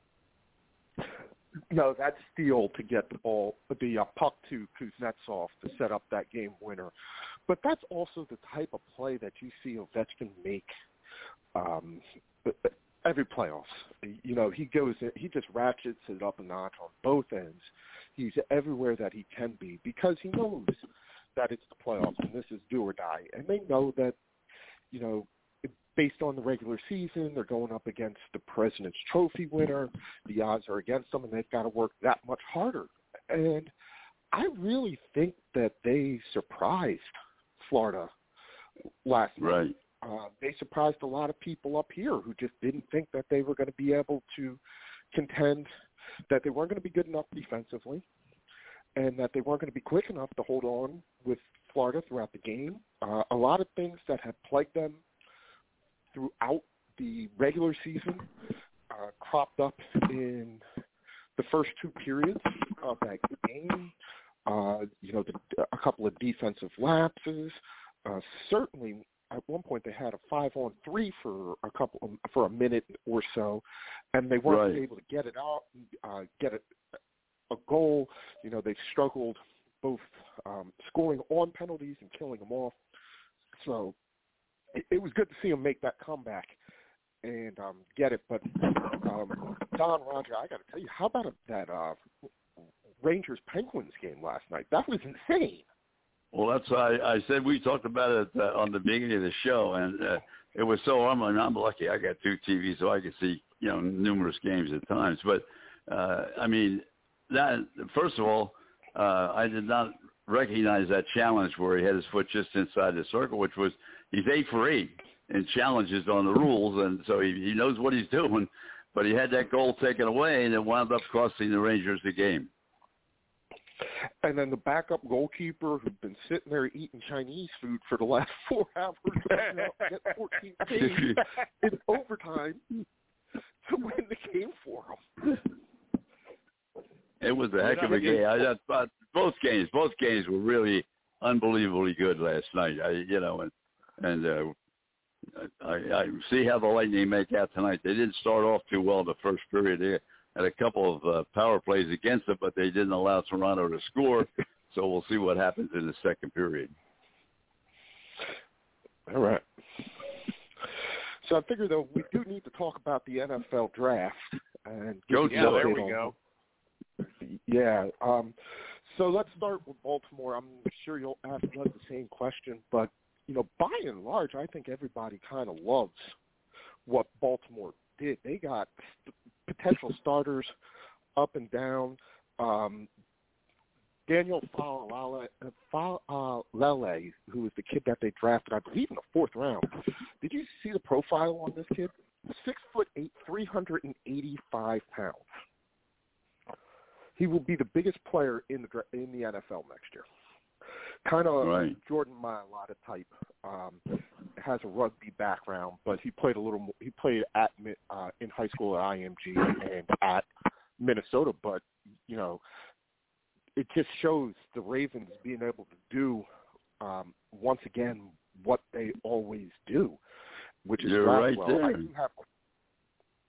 I have to have somebody's going to have to work though with uh, with Lamar Jackson. They're going to have to sit him down, explain the uh, Hollywood Brown trade, and talk to him about who's going to be his main um, receiver next year. Because who's going to be catching the ball for him? Uh, and that's going to be a big question as far as they go. But I think everybody kind of loves what they did. Um, picking up uh, Kyle Hamilton, I thought was a great pick for them. Uh, they got the best center, um, probably the best center in the draft, and then you know in round two also being able to get Ojabo from Michigan. Uh, they just went from strength to strength to strength. I think the uh, question is down 95 a little bit here in the D.C. area where I think if you talk to five different people, you'll get five different perspectives on what the Redskins did. I'm sure if you ask Roy, Roy would might would probably have a different view of it than I do. Um, the only thing I can say is it was a very subjective draft for the Commanders. They had their board, they went out and got their guys. Those were the guys that they wanted. Uh, you can make the argument that they did really, really well. You can also make the argument that their top four picks were all taken at least a round ahead of where they should have. So uh, it's the front office again trying to say like, hey, these are the guys that we wanted. We took them. We knew what we were doing. They were able to trade out of that number 11 spot and get a couple of the picks, well, get some picks back that they gave up to get Carson Wentz, and I think that was a major thing for them. But uh, wide receiver from Penn State, they love, uh, they like his explosiveness, they like his athleticism there, but oh, he's very small. He's only five ten and three quarters and 178 pounds. Um, when you have two first round draft picks on your defensive line, do you really need to go and pick up a third one in the second round of the draft when you have other needs? Um, they went running back in the third round, uh, and I thought they picked a kid from uh, Alabama maybe a round too soon, but you know that was what they wanted a power running back, and then by the time they got to safety, I think they reached a little bit uh, to do that as well. So that's one there. That's so it, it's going to remain to be seen whether they you know got it right and outsmarted all of us, or they completely flubbed their lines over there. Roger, the draft is a crapshoot, Mike. I mean, you know, and uh, I think the Eagles had. We were talking about it earlier. I think they had a great draft, and uh, I think because of the uh, trade, the uh, they now have a number one receiver. And as I said, uh, I think this is either put up or shut up for uh, for Hurts this year. Now that he has all these weapons. Well, and as it should be, they gave him everything that he needed to be successful. If he's not successful, they know, hey, this experiment failed. We need to go out and get somebody. And Yeah. you're right, it is a crapshoot. I think the difference is, though, you'd rather have the positive narrative because remember, this is the only thing that we've got to talk about, really, uh, player related, football related, like this for the next couple of months. Right. So, Yep. you know, the narrative around the Eagles and the Ravens and teams like that is, oh, they did really good, they're looking good, everything's positive. Where, you know, down here where you're listening to sports radio in this area and talking to other fans, it's kind of not so positive. And I think the given the vacuum of you know any real action happening right now and not much to talk about, I think it's just going to get more toxic the longer this goes on uh, in this area, and that's bad news for a franchise that has struggled to keep and well, Roger, new. Howie Roseman had he had taken an awful beating the last couple of years Oh, on what he happened had. Yeah. with the Philadelphia doubt. Eagle draft. Now, last year was a little bit better, but it's going to be very interesting to see whether this year he goes over the top and actually picks players. He and his group pick players that are going to be able to step in, as you indicated. They got the trade, which gave them the big receiver that they wanted, and uh, now it's going to be interesting to see whether the rest of their formula pays out to be as well as the trade they made. Absolutely, Mike. I wanted to ask you what, what was the grade that you what grade did you give the uh, Commodores uh, draft? I would probably, um, if I was grading it as an assignment, I would say, uh, I, I would say, uh, did not meet ex- expectations. Did So not? somewhere in that B minus C range. Yeah, because Baltimore got number two. They were they were the second, according to the pro uh, uh, sponsors. You know, the people that really follow the draft. Uh, they they felt that Baltimore, as you said in the beginning, um, was second uh, as far as the draft was concerned. I don't remember where Washington was, to be honest with you. They were kind of in the middle towards the bottom. And basically, if you look at the NFC East alone, everybody thinks the Eagles had the best. The Giants did well. And then the Redskins and, I'm sorry, the Commanders and the Cowboys didn't do as good as everybody else. You know, if you look at the NFC, the AFC North, everybody's praising the the, uh, the Ravens, and you know, then thinking the uh, Bengals addressed the needs that they had, and the Steelers got the quarterback that they wanted and some good pieces, and we still have questions about the Browns. You know, I think just like the the uh, Eagles really not addressing as much as people would have liked because of the limit of the picks, the, the uh, defensive backfield, you know, that's the same questions we have with the Ravens. When you trade your away your top receiver and your the Rashod Bateman is just a um didn't even have 500 yards last year, and basically the other guys are question marks. You got to create somebody in there that can catch the ball for Lamar Jackson, especially considering the fact that he's going into a contract year. So if you want to keep him, uh, he's admitted that he's had some problems with the front office in the past, and I think that they just got to talk to him. Like, what are you going to do? What are you What are you going to give him to help him be successful? Roger? No, Commodore. Uh, yeah, I, I heard that the uh, Commodores um, management uh, talked to Wentz um, be, before uh, they made the uh, the pick on that quarterback. What was that in the third round? Yeah, they picked up um, Sam Howell from North Carolina, and then Yeah, the North yeah, Carolina. Yeah. I You saw know- uh, well, I saw him on TV, but I saw him live at uh, Mercedes-Benz Stadium against Georgia Tech, and that was one of the big upsets that Tuck, Tuck Tech uh, beat North Carolina because Tech did not have that good of a team, but uh, they looked very good in that game, and he looked pretty good in that game to me. Uh, I don't I was going to say the same thing, Roger. You know, he not only does he throw the ball well, but he also is very, very versatile as far as running the ball is concerned. Uh, whether he can do that Yeah. in the pros to that extent, I don't know. But I mean, he Yeah. really has no hesitation about running the football. No, I I agree with you 100% Don about that. he has a. They say he has a really strong arm. He's a pretty big kid. He is extremely mobile, Right. as you said. Uh, there were some accuracy issues, um, and some uh, the decision choice on some of his throws, especially this year. But he did not have the strongest line, nor did he have a great crop of receivers. Uh, so that might have explained it.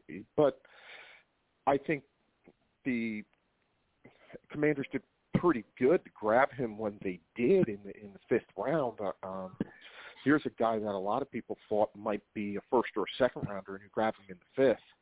Uh, good on him. Uh, I don't think that he'll challenge Carson Wentz for the starting job next year. The question that they have to ask themselves is, uh, what does this mean for Taylor Heinicke? Uh, you know, are you going to obviously they'll keep three quarterbacks on the 53-man roster, but how many people are you dressing on game day? What are you doing with this kid? They also got a really big kid from Southeast Louisiana um, as an undrafted free agent too, who they're going to bring in. But Let me just interrupt for a second, Roger, before I go back to you. The Lightning have just uh, scored on a power play with 10.03 to go in the second period. They now lead the Maple Leafs by a score of three to one, and uh, they got off to a shaky start in the first period, but they've come on very strongly in the second. Once again, three one, ten minutes to go. Second period. Go ahead, Roger. Yeah, they're on a roll now. Uh, Sixers are still uh, down by six uh, early in the uh, third uh, period, and uh, uh, so we'll see what happens with them without uh, Joel Embiid.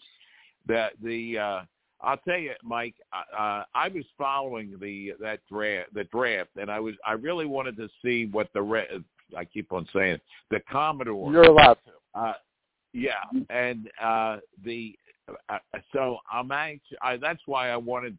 I knew I was going to be able to ask you what your grade was because I thought they could have done better. That's my opinion. I think that's the general tenor is that they could have done better, but you know when you look at that brain, tr- when you look at that team, the front office, it's you know Mar- that collection of Marty Hurney, Martin Mayhew, and um, Ron Rivera. They were very clear about the getting their players. That's the same thing they did last year when they drafted Jamin Davis, who a lot of people again thought was a reach, and as it turned out, that probably wasn't the best pick. So this is his team. These are his prospects. This is his thing. Upgrade at the cornerback. He got his wide receivers. He he, he got his defensive um, linemen. I think for Ron this year, a lot of it's going to be. I think he's probably more on the hot seat than a lot of people realize because Mm-hmm. he's had so much control over the organization for the last couple of years. Um, we talked about the defense and how much they struggled and how surprised I was that Jack Del Rio was able to remain as defensive coordinator. And that was a decision because, you know, Ron said, this is what we're going to do, and everybody else fell in line. When he said, we're going to draft these players, this is who I want, um, everybody else fell in line. Uh, when he talks about releasing players, you know, I know he, he had to have been okay with the Carson Wentz trade. So he's put a lot on the line with the moves that he's made. If they work, Mike, we're, we're running out of time. Doug's ready to go, but before we uh, get one last question, we didn't even get to the soccer. Is there anything you wanted to touch on in soccer before we go to Doug? Oh yeah, real quick, two things, um, and they're related. Uh, Carlo Ancelotti, uh, the manager of Real Madrid, won the championship in Spain this week and becomes the first uh, manager to win the championship in the five big leagues in uh, Europe: uh, France, Germany, uh, Spain, England, and uh, Germany, Spain, England, and Italy. I was wondering because we had Fran Dunphy on. He's part of the way there. Is he going to become the first coach to win the Big Five with all five schools? I don't know. If he keeps going the way he is right now, he's liable to do it. He's 72 years of age. is not slowing him down at all going to LaSalle. Mike, thank you very much once again. We talked Have a little bit about week, Baltimore, and talked a little bit about right. the Ravens, and uh, I know Doug, our PGA professional from Baltimore, Maryland, and he follows the Ravens very closely as well as the golf front. So uh, we'll let him talk a little bit about the the Ravens first because he loves those Ravens. Doug, how about it? Know- Give us a little shout on what you think of the. Uh, most of the of the experts said that the Ravens had the second best draft of all the teams. What's your thoughts? Well, I'm curious. Um, you know, obviously, just coming on the show, what what was uh, Mike's take on on that same question? He he thought they were right up at top two. He didn't know whether it would be one, two, three, but he thought that Baltimore uh, really helped themselves at more than more than uh, a few positions. You know, I'm I'm on the fence. You know, on this one, uh, as far as you know, these guys giving them you know top two A A plus drafts. I I when I watched the draft, I was not very pleased with it. I don't. In fact, I, I don't. I can say that I don't really like it. I don't know what the hell they were doing. Um, you know, I I I just think they had some immediate needs they needed to fill, and they didn't do that. So, um, you know, did they get better as a team? Yeah, probably. I mean, to me, I look at I look at their draft as basically a salary dump. Um, you know, they obviously were trying to get younger, and they took you know, the posi- they've always stayed true to their draft board. Um, you know, they took a punter in the fourth round, and I thought I lost my mind. I was at work, and they took a punter in the fourth round, and I was like, "What are we doing?" Like, you know, we we can't we can't rush the passer, and we have um, a thin, um, beat up secondary, and we're taking a punter in the fourth round. We took a a developmental ta- tackle because he was six eight, three hundred and fifty pounds. Um, I mean, if you look at if you look at their roster, they have seven safeties they have five tight ends, and I'm like, why are we doing this? Like, you know, just doesn't make any sense to me. So, I mean, is Kyle Hamilton a good football player? Yeah, he's an excellent football player, but you can only really play two safeties at a time. I mean, who's who's not going to play? Right. You know, they just spent they spent seventy million dollars to get a safety, and the other safety that's on the field, by the way, he he wears the green dot, which means he's on the field for every play. So unless they play this guy as a small linebacker or he somehow slides into the nickel position um, as a you know a slot guy, I, I don't know where they're going to put him unless they make a trade of of Chuck Clark or something of that nature. Um, David Ojabo's not even going to play this year, so they they you know is he a top ten player? Yeah, that's great. You got wonderful value, but he's not going to step a foot on the field this year. He's not going to help you. You know, um, I, I don't know. I just I was very confused after watching that draft as to which direction that football team is headed because, you know, they have very many needs at the cornerback position, which they took a guy from Alabama who has trouble staying on the field, and another guy from Houston that I've never heard of. Um, you know, they have difficulties rushing the passer. They took a guy that tore his Achilles, so he's not going to help you. Um, you know, the defensive tackle they took out of out of UConn might have been their best draft pick, in my opinion. Um, or actually, the center they took from Iowa. I know it's not a sexy pick, but I think he's going to solidify the line. Um, you know, because their other option was to put Patrick Mekari at the center position, which is abysmal. Uh, but at least he can play left tackle in, in case Ronnie Stanley can't play. So, you know, I reserve the right to change my opinion at some point in time, but I I don't think they were top five, and I don't think they got an A plus. That, that would be my opinion. Roger, I'll tell you, I saw on uh, one uh, on on the grant on the NFL uh, website, uh, Villanova. I forget who it was, but Villanova, one of their players, got drafted, and you know, and it wasn't. It was probably the middle rounds. And I'll tell you, I look at that. You know, Villanova's had some really good players, even though I still call them what is it, Division uh, One Double. A. Uh, Yeah. one A.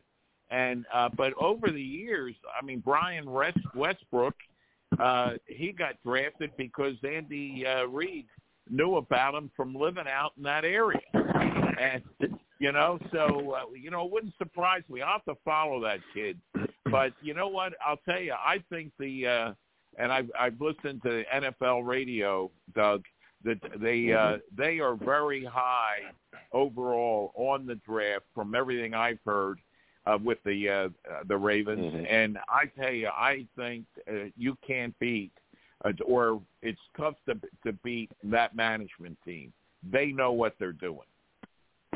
Yeah, I mean, look, I'm not going to disagree. Um, I'd rather have Ozzie Newsome, you know, uh, at the helm. I'm not certain I fully believe in Eric DeCosta and his knowledge. Um, you know, I think that on the surface, as I mentioned, I mean, they still have a multitude of of moves that they have to make. Um, you know, you're, you drafted a, a punter in the fourth round, so you're gonna you're gonna cut Sam Koch. That's gonna save you a couple couple mil. You- You're probably I- I don't know about Nick Boyle. I think he's a question mark based on his health. That would potentially be a salary cap. I mean, they're after they make some of these cuts, they're probably going to have about ten or fifteen million dollars to spend in free agency. So I was going to say, where do they stand on the cap? Where do they stand on the cap? Um, right now they're around seven million dollars, but I mean, after you get your your rookies under control, you're you're under five, under four probably. Um, and, and where's Jackson now? Where where where does he stand? Um, you know, no no negotiations have taken place. Um, you know, he's still going to be playing under his um, you know twenty three million dollar um, Right. fifth year option. Um, but my guess is they're gonna they're gonna probably re-sign uh, Justin Houston, who's a 33 year old uh, situational third down pass rusher. Um, they'll probably go out and sign a veteran wide receiver now that they've traded Marquise Brown. Um, they'll probably get some fodder from you know other teams that make cuts, um, whether it's corner or you know edge guys or even a middle linebacker. Um, I, I don't know. I mean, they're they're still going to make a bunch of different moves. They're not certainly not done shaping their team. Um, so I I hope they you know get the right pieces in place, um, and some of these rookies can be you know on the field, special teams, whatever, and and and produce and be an exciting part of of Ravens football. So I don't know. I I just don't know. I'm confused by by the direction of them. Roger? Well, I, I, you know, I can't uh, say one way or another. I mean, I just uh, Mhm. everything I've heard, uh, you know, they're they're looking good. They they had a good draft. Uh, I mean, maybe Well, Mike was the, high uh, on the center, Roger. He was high on the. He thought they got the Mhm. center of the future. Right? I don't know whether you Well- know Doug Doug agrees with that or not. Well, that's I- I what like the the- Eagles did too. They got the center uh, for when Kelce retires. I do. I, I like, you know, this, this guy apparently is is one of the best and highest graded centers um, by Pro Football Focus in the last I don't know how many years. So, you know, I'd like to think that he could come in and and um, and really make a difference. I think that that was a huge um, missing portion of their offensive line. Um, if they get Ronnie Stanley, all all pro back, um, that's healthy and can play, I think we're we're in good shape. Um, you know, but it, it remains to be seen. I mean, you don't know what what some of these people that you draft when they get on the football field and and, and how they produce. I just what I Right. what I get tired of when you listen to these guys talk about draft grades is the first words they spit out of their mouth have something to do with value, and I don't understand how value equivalates itself into wins. You know, because they either produce or they don't. So so is David Ojabo okay, a top 10 pick if he doesn't tear his Achilles? Absolutely. And is it a good value if they get him in, you know, the second round at pick 45? Absolutely. But he's not going to play this year, you know, and for, I just had this discussion. I, uh, um, you know, um, analytics plays such a role in sports today, particularly baseball, when you talk about all these ridiculous statistics of wins above replacement and expected batting average and all these just stupid numbers that people somehow crunch and come up with these equations and whatever to figure out. So so if you go 0 for 3 but but you hit the ball hard all three times, somehow that has a, a statistical value. You know, but the world I live in says you're still 0 for 3. So you can take Right. your statistics and and you can put those in the dirty laundry because to me you either win or you lose. And if you have, I mean, they don't get to the end of the regular season, 162 games, and said, you know what, we're we're going to look at all these statistics, and whoever has the best wins the World Series because that's not how it works. So it's, Well, it's the same concept. I I I, I I've told this story many times, and I, I'll repeat it. Rogers heard it too. And uh, you know, when when Richie Ashburn led the league at hitting 347, and they sent him out his contract, uh, you know, after he lead the, lead the league at hitting, and they sent him out a contract that was less than he was making the year before. so he just sent it right back to him, and uh, so they called him in and said, "What's the matter, Richard? What's the?" He said, "Well, that, that's less money than they made last year, and I led the league in hitting." And uh, he said, "Well, you know, yeah, but they were little base hits over a shortstop and and in the short Right. center field, left field, and and so Richie Richie said to the general manager, "Well, if they were hard hit another ten feet, they'd be all outs." Right. I, I mean, it's the truth. I mean, you you have well you have major league baseball teams that that hire people to crunch numbers. You have NFL teams that hire people to figure out these scenarios, and I just Right. don't understand how they put such an importance on these things when at the end of the day it's like I I told my wife we were going through the same conversation. I said, you know, I, I had a ball 350 yards down the first hole and it landed in a divot, and I had a really crummy lie, and I made bogey on the on the hole that I played, but my expected score was a four. You know what I mean? So that's how they crunch these numbers in analytics. But at the end of the day, you shoot what you shoot, and I made a bogey, right? So Right. how does that equivalent? How's that? How does that factor into something that's positive? You know, the year that Miguel Right. Cabrera won the Triple Crown, there were people that didn't vote for him because they said that Mike Trout had a better wins above replacement number. And I lost my mind because I'm like, what is wrong with you people that have these stupid numbers that you stand there and you analyze and say it means this? Because he led the Yeah. league in batting average, home runs, and RBIs.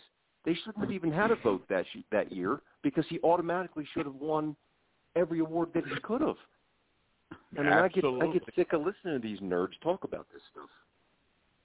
Well, we have a fellow on the show all the time, Steven. He, he's a he's an analytics guy, top to bottom. And Roger and I, uh, we uh, we argue with him every time he's on the program because he really believes BBK. Yep. Stevie K believes that these analytics are the most important thing, and things that that uh, you know. I say to him, well, Steve, what about 17 strikeouts in a game? Nobody's even put the ball in play. Well, yeah, but that doesn't really mean anything because it, uh, you know, you hit a home run, you get three runs. You you hit three singles, you only get one run. so I I don't know. I I can't agree with it. I, I every time I look at it and I'm watching it. Finally, finally, the last couple of days that I've been watching the uh, the Braves play uh, against the Mets, and the announcers are now starting to talk about the fact that hey, they're working against the shift. McNeil, uh, they're, they're hitting the ball where the guy isn't. They're not trying to hit home runs. They're hitting the ball where the guy isn't. And like it used to be in, in the 50s and 60s and 70s, and then well, late the time I ever watched the game. And uh, Right. so they're never going to convince me that uh, unless the, the the batters are stupid enough to continually hit into the into the shift every time, uh, I can't feel sorry for them. I it's crazy. Uh, You gotta yeah, adjust. Don, I I agree with you 100%. The uh, by the way, the Rangers and the Phillies tied nothing nothing, bottom of the eighth, and uh, I think the Rangers have six hits, the Phillies have five.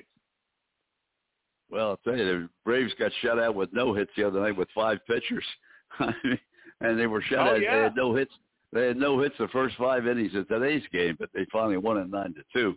They uh, they opened it up in the in the top of the fifth inning. But uh, I mean, you you look at the batting averages, and and uh, uh, they don't seem to count anymore. It's like you might as well not even put it up on the screen. I mean, you know, 187, 205, 290, 219. I mean, 191. it- yeah, it's unbelievable. They they're all analytics. that's- they think that's great. Right. That's because they they have this hard hit statistic or something that says, you know, like the other night. This is where this stems from is like two nights ago when the Orioles lost to the Twins two to one. Like the first, I don't know, two innings. I I, I mean, I watched the game. It was like Mullins, Mountcastle, Mancini, and all these guys that were hitting the ball really hard, but they were line drives at people, you know, outfielders, whatever.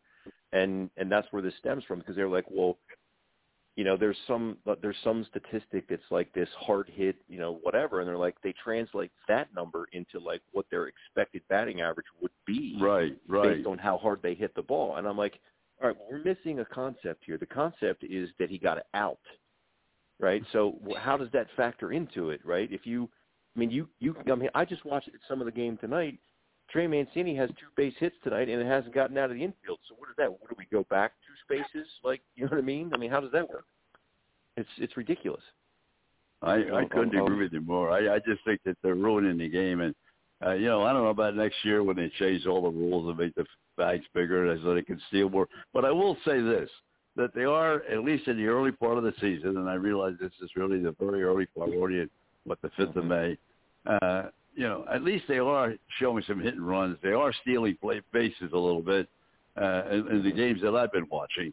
And uh, to me, they, they've they've made it a little bit more interesting as, as far as I'm concerned because they've utilized so many of the tools that they aren't utilizing anymore.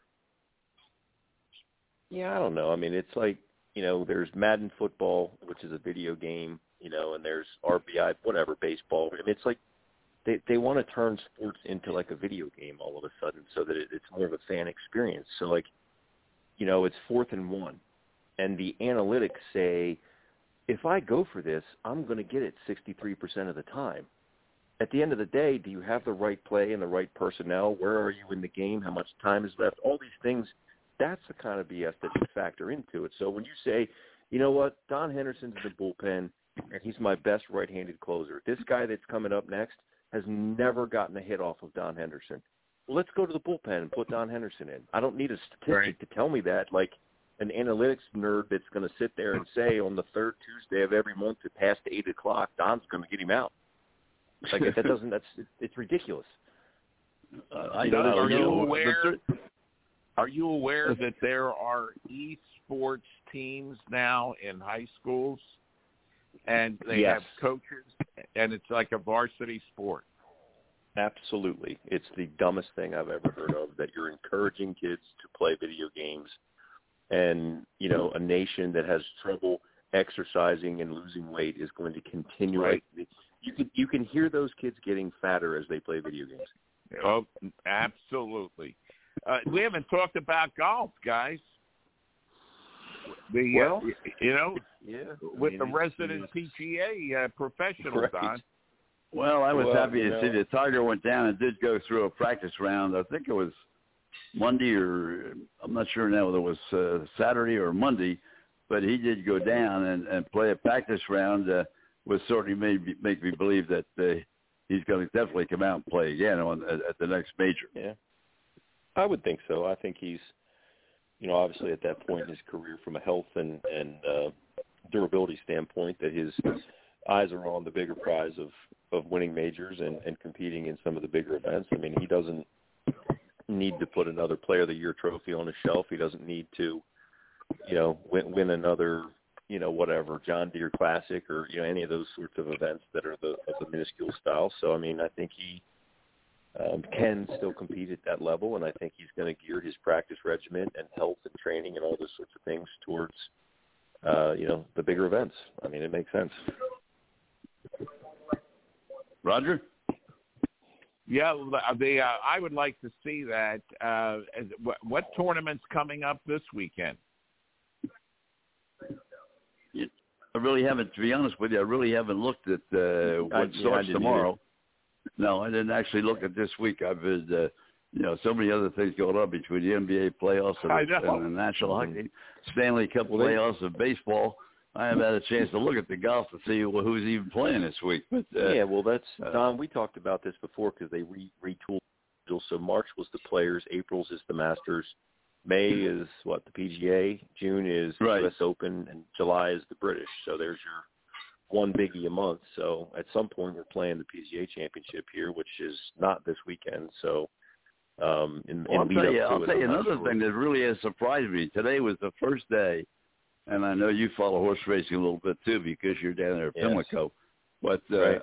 I couldn't believe the lack of coverage of the Kentucky Derby. I mean, you would think the You know- Kentucky Derby was, I mean, it's unbelievable. I would totally agree with that. I mean, I know they came out with their post positions and and all those Yeah. sorts of things, but I, I I virtually saw nothing on on any of that really, um, which is disappointing. You know, I I get pretty pretty geeked up for uh, for the Kentucky Derby. I mean, it's the best couple minutes in sports that you can imagine. I tell you, you know, I have no you know, I don't have a horse. I'm not a jockey, or I'm not in the stands. But when they when they when they that bell rings and those horses come out of the gate, my, the hair on the back of my neck stands up. I swear, it's a great feeling. so Well, I'll, I'll tell you, it's uh, you know, and, and it was always a matter of uh, actually from the time they they left Florida until the Kentucky Derby, you would have you know columns and and uh, Mhm. odds, you know, choices and jockeys and and Well, uh, post positions and all that type of thing. yeah. You know, that's all you Like- talked about. But now you don't get Well, any of that. No, the the TVG channel, which I watch on on the occasion, I mean, they they do more with the lead up to the stakes races that that's you know put put these horses in place to be able to run. I mean, you know, the Kentucky Derby's ridiculous. They have like 20 horses that fling out of that gate, and Exactly. you know, last last I looked, there wasn't an overwhelming favorite. I mean, you were still, you know, in like that kind of five to two, seven to two, nine to two range of some of the horses. I mean, there were a lot of horses that I think at least their starting odds were the in 20s and the 30s. So um, we'll see as we get closer, but I think there could be a, a big chunk of change won at the Kentucky Derby with a with a higher odds horse. Well, it's any time you have coming out of those 20 post positions, I mean, anything can happen. I thought that's the one thing about the Kentucky Derby. You got to hope like heck that you get lucky and you get a post position sometime inside seven. Because if you're outside seven, you start your margin starts to, you know, decrease pretty quickly. And well, you uh, got a long run to um, get to that to the you got a long run to get to that fence from 20. I mean, yeah. And You're Bob looking at a lot of Baffert being out of it, that uh, Baffert not being there is going to be a little bit of a. He got suspended another two, you know, not another two years, two years for what happened to Kentucky Derby a couple of uh, well, you're, last year, you're not looking a couple of years ago. you're looking at a lot of rear ends if you're at that 20 spot. So, Uh, well, I'll take a look in the next couple of days at, at some of these. I mean, you got your your your speed, your pace pace setters, your closers, your stalkers. You got all these different kinds of horses that are gonna, you know, Well, figure it out. Zandon in the uh, ten, Zandon in the ten post position right now is the favorite pronounced jockey, and uh, or the trainer, I mean, and he's three to one. He's uh, the post a, Yeah. this I- first day. I just picked up the post, and they had a big uh, a big run on it today. But that's the first time I've seen anything about the Derby since last year. I like I like me some Irad Ortiz. He's he's my favorite jockey. Um, I think he's really good. I don't know. I think he was on the nine horse. I'm not sure. How about Eddie Arcaro? Is he still around? I'm Uh. He stopped. He stopped riding. He stopped riding, Roger. he's riding. Mike He's Smith. riding in another district. Mike Smith is still riding. I mean, that guy Mike- Kent Desormeaux, Mike Smith, those guys got to be in their 60s. I mean, they're still riding. Johnny Velazquez. All right, I right, fellas, we're, we're just out of time. Frank That's tells me we're out of amazing. time. Our executive producer, Frank Carroll, another great job. Roger Hendler, of course, in Atlanta. On our, Doug Doug Hamilton right now is always in Baltimore. I'm Don Henderson, and I'm here in uh, beautiful Trenton, New Jersey. no, I'm in Brick Trenton. Township. I'm not Trenton. I'm in Brick. Have a I'm great in Brick week. God Township. bless. Thank, Take Frank, care, fellas. We'll all get job. together next week. Yes, Okay. sir. Good night, Take care. Have a good night. Ladies and gentlemen, these programs are brought to you each and every night of the week in grateful appreciation to the men and women of the United States Armed Forces, men and women police and fire services. please, when you're out there and you see somebody in uniform, please let them know that you know they're there. It's very important. They're very tough times for men and women in uniform in these uh, tough times. These programs are dedicated to those who've lost their lives in the line of duty. Deputy Robert Anthony Carroll, Patrolman Jeffrey Colcat,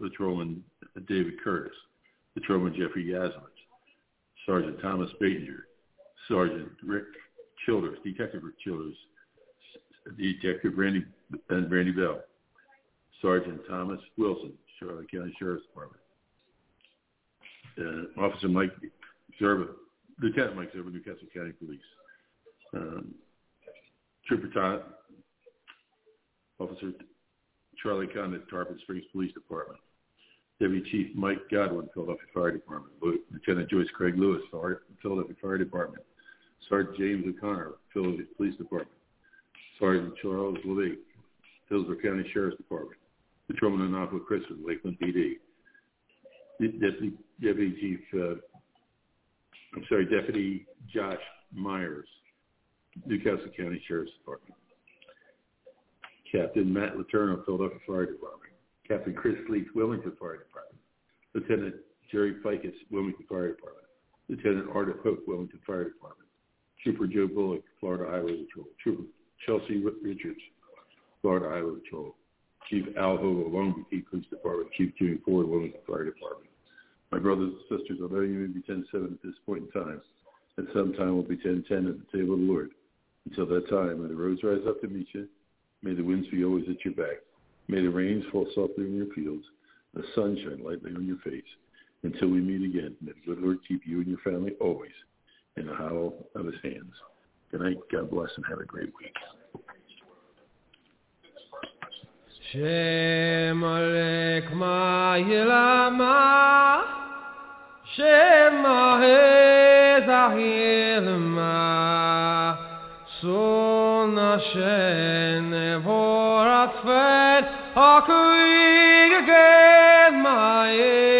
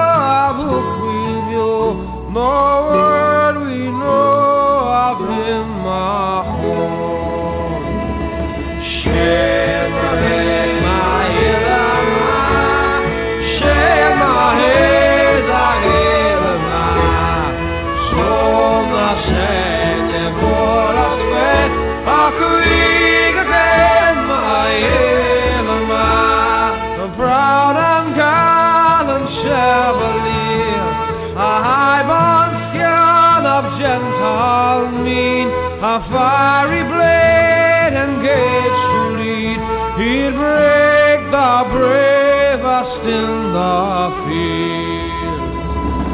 Share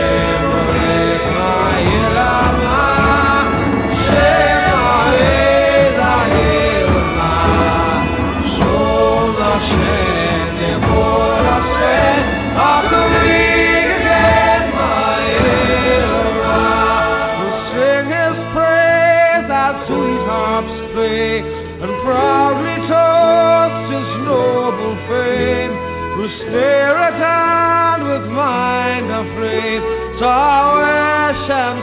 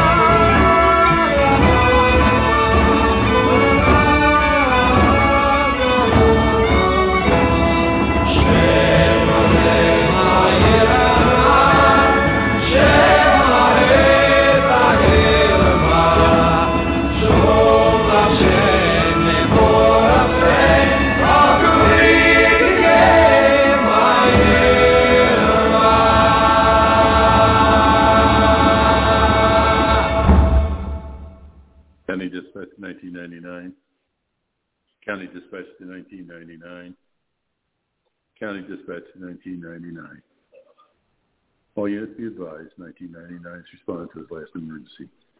May God rest his soul.